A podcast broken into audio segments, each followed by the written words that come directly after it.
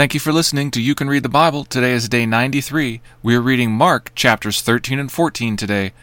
Your hosts are Dave Moore and Gary Liberati. This is the Daily Reader for day 93, Mark chapters 13 and 14. The entire discourse of chapter 13 is launched by an anonymous disciple, marveling at the wonderful stones and wonderful buildings of the temple.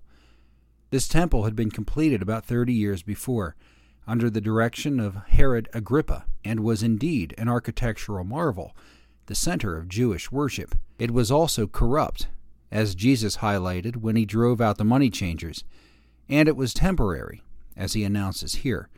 Notice that the conversation that follows is private and is in response to the question of Peter, James, and John. Tell us, when will these things be? And what will be the sign when all these things are about to be accomplished? What follows is shared with the same three who also know what happened up on the mountain in chapter 9. Don't get so lost trying to parse what's going on that you miss Jesus' closing injunction, and what I say to you, I say to all stay away. The narrative returns abruptly at the beginning of chapter 14, when Mark lets you know that the chief priests and the scribes were seeking how to arrest him by stealth and kill him, but not during the feast lest there be an uproar from the people. Pace is brisk. There is an anointing, a betrayal, Passover meal. After supper, they head to Gethsemane, where Judas and a crowd with swords and clubs from the chief priests, the scribes, and the elders finds him. Jesus calls out their cowardice and makes Mark's point for him. Day after day I was with you in the temple teaching, and you did not seize me. The scene at the high priest's house reflects the chaos of this past week. Accusations fly, but contradict each other. Nothing sticks in a way that will allow them to legitimately put Jesus to death. Finally, the high priest steps forward and asks the singular question that Jesus cannot avoid Are you the Christ, the Son of the Blessed? Throughout this gospel, Jesus has waited to be asked a direct question to give a direct answer. Here, his succinct response could have come straight out of a burning bush. Our verse for this week is Psalm 138 8. The Lord will fulfill his purpose for me. Your steadfast love, O Lord, endures forever. Do not forsake the work of your hands. Mark chapters 13 and 14. Now let's read it. Chapter 13 As he came out of the temple, one of his disciples said to him, Look, teacher, what wonderful stones and what wonderful buildings. And Jesus said to him, Do you see these great buildings? There will not be left here one stone upon another that will not be thrown down. As he sat on the Mount of Olives opposite the temple, Peter and James and John and Andrew asked him privately, Tell me, or tell us, when will all these things be? What will be the sign when all these things are about to be accomplished? And Jesus began to say to them, See that no one leads you astray. Many will come in my name, saying, I am he, and they will lead many astray. When you hear of wars and rumors of wars, do not be alarmed. This must take place, but the end is not yet. For nation will rise against nation, and kingdom against kingdom. There will be earthquakes in various places, there will be famines. These are but the beginning of the birth pains. But be on your guard, for they will deliver you over to councils. And you'll be beaten in synagogues, and you will stand before governors and kings for my sake, to bear witness before them. And the gospel must first be proclaimed to all nations. When they bring you to trial and deliver you over, do not be anxious beforehand what you are to say, but say whatever is given to you in that hour. For it is not you who speak, but the Holy Spirit. And brother will deliver brother over to death, and the father his child, and children rise against parents and have them put to death. You will be hated by all for my name's sake, but the one who endures to the end will be saved. When you see the abomination of desolation standing where he ought not to be, the reader understand. Then let those who are in Judea flee to the mountains. Let the one who is on the housetop not go down, not enter his house to take anything out. Let the one who is in the field not turn back to take his cloak. And alas for women who are pregnant, and for those who are nursing infants in those days. Pray that it may not happen in winter, for in those days there will be such tribulation as has not been seen from the beginning of the creation that God created until now, and never will be. If the Lord had not cut short the days, no human being would be saved. But for the sake of the elect whom he chose, he shortened the days. Then if anyone says to you, Look, here is the Christ, or Look, there he is, do not believe it. For false Christs and false prophets will arise and perform signs and wonders to lead astray, if possible, the elect. But be on guard. I have told you all things beforehand. But in those days after that tribulation, the sun will be darkened, and the moon will not give its light, and the stars will be falling from heaven, and the powers in the heavens will be shaken. And then we will see the Son of Man coming in clouds with great power and glory. Then he will send out the angels and gather his elect from the four winds, from the ends of the earth to the ends of heaven. From the fig tree, learn its lesson. As soon as its branch becomes tender and puts out its leaves, you know that summer is near. So also, when you see these things taking place, you know that he is near at the very gates. Truly I say to you, this generation will not pass away till all these things take place. Heaven and earth will, will pass away, but my words will not pass away. But concerning that day or that hour, no one knows, not even the angels in heaven, nor the Son, but only the Father. Be on guard, keep awake, for you do not know when the time will come.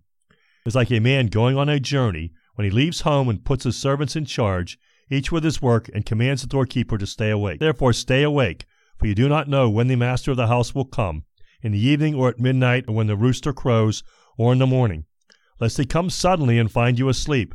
And what I say to you, I say to you all, stay awake. Chapter 14 It was now two days before the Passover, and the feast of unleavened bread. And the chief priests and the scribes were seeking how to arrest him by stealth and kill him. For they said, Not during the feast, lest there be an uproar among the people. And while he was at Bethany, in the house of Simon the leper, as he was reclining at table, a woman came with an alabaster flask of ointment of nard, very costly. He broke the flask and poured it over his head. There were some who said to themselves indignantly, Why was this ointment wasted like that? For this ointment could have been sold for more than three hundred denarii and given to the poor. And they scolded her. But Jesus said, Leave her alone. Why do you trouble her? She has done a beautiful thing to me. For you will always have the poor with you, and whenever you want, you can do good for them. But you will not always have me. She has done what she could. She has anointed my body beforehand for burial. And truly I say to you, wherever the gospel is proclaimed in the whole world, what she has done will be told in memory of her. Then Judas Iscariot, who was one of the twelve, went to the chief priests in order to betray him to them. And when they heard it, they were glad and promised to give him money. And he sought an opportunity to betray him. On the first day of unleavened bread, when they sacrificed the Passover lamb, his disciples said to him, Where will you have us go and prepare for you to eat the Passover? And he sent two of his disciples and said to them, Go into the city, and a man carrying a jar of water will meet you. Follow him, and wherever he enters, say the master of the house, the teacher says, Where is my guest room where I may eat the Passover with my disciples? And he will show you a large upper room, furnished and ready, there prepare for us. And the disciples sat out and went to the city and found it just as he had told them, and they prepared the Passover. When it was evening, he came with the twelve. As they were reclining at table and eating, Jesus said, Truly I say to you, one of you will betray me, one who is eating with me. They began to be sorrowful and to say to him one after another, Is it I? He said to them, It is one of the twelve, one who is dipping bread in the dish with me. For the Son of Man goes as it is written of him. But woe to that man by whom the Son of Man is betrayed. It would have been better for that man if he had not been born. And as they were eating, he took bread, and after blessing it, broke it, and gave it to them, and said, Take, this is my body. And he took a cup, and when he had given thanks, he gave it to them, and they all drank of it. And he said to them, This is the blood of the covenant, which is poured out for many. Truly I say to you, I will not drink again of the fruit of the vine till that day when I drink it new in the kingdom of God. When they had sung a hymn, they went out to the Mount of Olives, and Jesus said to them, You will all fall away, for it is written, I will strike the shepherd, and the sheep will be scattered. But after I am raised up, I will go before you to Galilee. Peter said to him, Even though they all fall away, I will not. And Jesus said to him, Truly I tell you, this very night, before the rooster crows twice, you will deny me three times. But he said emphatically, If I must die with you, I will not deny you. And they all said the same. And they went to a place called Gethsemane. And he said to the disciples, Sit here while I pray. And he took with him Peter and James and John, and began to be greatly distressed and troubled. And he said to them, My soul is very sorrowful, even to death. Remain here and watch. And going a little farther, he fell on the ground and prayed that if it were possible, the hour might pass from him. And he said, Abba, Father, all things are possible for you. Remove this cup from me, yet not what I will, but what you will. And he came and found them sleeping, and he said to Peter, Simon, you are asleep. Could you not watch one hour? Watch and pray that you may not enter into temptation. The spirit indeed is willing, but the flesh is weak. And again he went away and prayed, saying the same words. And again he came and found them sleeping, for their eyes were very heavy, and he did not know what to answer him. And he came the third time and said to them, Are you still sleeping and taking your rest? It is enough, the hour has come. The Son of Man is betrayed into the hands of sinners. Rise, let us be going. See, my betrayer is at hand. And immediately, while he was still speaking, Judas came, one of the twelve, and with him a crowd with swords and clubs from the chief priests and the scribes and the elders. Now the betrayer had given them a sign, saying, The one I will kiss is the man. Seize him, and I lead him away under guard. When he came, he went up to him at once and said, Rabbi, and he kissed him. And they laid hands on him and seized him. But one of those who stood by drew his sword and struck the servant of the high priest and cut off his ear. And Jesus said to them, Have you come out as against a robber with swords and clubs to capture me? Day after day I was with you in the temple teaching, and you did not seize me. But let the scriptures be fulfilled. And they all left him and fled. And the young man followed him with nothing but a linen cloth about his body. And they seized him, but he left the linen cloth and ran away naked. And they led Jesus to the high priest. And all the chief priests and the elders and the scribes came together. And Peter had followed him at a distance, right into the courtyard of the high priest. And he was sitting with the guards and warming himself at the fire. Now the chief priests and the whole council were seeking testimony against Jesus to put him to death. But they found none. For many bore false witness against him, but their testimony did not agree. And some stood up and bore false witness against him, saying, We heard him say, I will destroy this temple that is made with hands, and in three days I will build another not made with hands. Even about this testimony, their, their testimony did not agree. And the high priest stood up in the midst and asked Jesus, Having no answer to make, what is it then that these men testify against you? But he remained silent and made no answer. Again the high priest asked him, Are you the Christ, the Son of the Blessed? And Jesus said, I am. And I will see, and you will see the Son of Man seated at the right hand of power and coming with clouds of heaven. And the high priest tore his garments and said, What further, further witnesses do we need? You have heard his blasphemy. What is your decision? And they all condemned him as deserving death.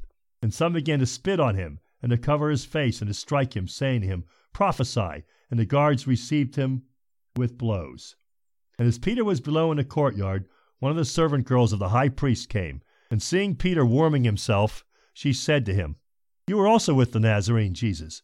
But he denied it, saying, I neither know nor understand what you mean. And he went out in the garden, and a rooster crowed. The servant girl saw him and began again to, to, to, say to the bystanders, This man is one of them. But again he denied it. After a little while, the bystanders again said to Peter, Certainly you are one of them, for you are a Galilean. But began to invoke a curse on himself and to swear, I do not know this man of whom you speak. And immediately the rooster crowed a second time. And Peter remembered how Jesus had said to him, Before the rooster crows twice, you will deny me three times. And he broke down and wept.